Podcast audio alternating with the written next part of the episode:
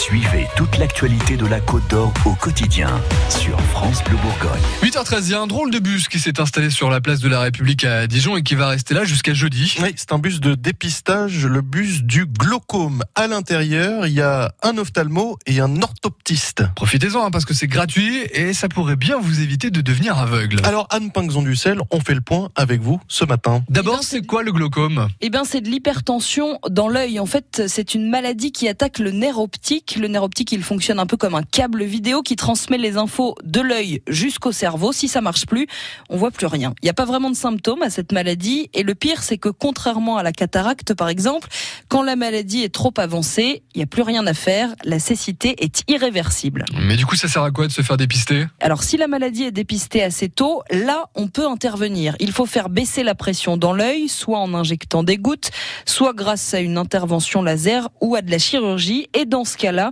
la vision est sauvée. Il y a des facteurs de risque, l'âge, au-delà de 40 ans, les antécédents familiaux, la myopie ou encore la peau noire.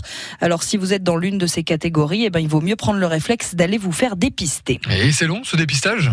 Non, ça prend une dizaine de minutes et ça fait même pas mal. Vous allez passer quatre examens. On va vous prendre la tension dans l'œil, mesurer l'épaisseur de la cornée, faire une photo du fond de votre œil et puis contrôler votre champ visuel. Et en fonction du résultat, soit vous êtes tranquille, soit il faudra prendre rendez-vous avec un ophtalmo pour un bilan plus poussé. Si vous portez des lentilles, il faut les enlever avant de venir. Et faut quand même savoir que si cette maladie touche environ un million de personnes en France, il y en a la moitié qui ne sont même pas au courant. Ce bus du glaucome, il vous attend à Place de la République à Dijon aujourd'hui et demain entre 9h et midi et demi et entre 14h et 17h30.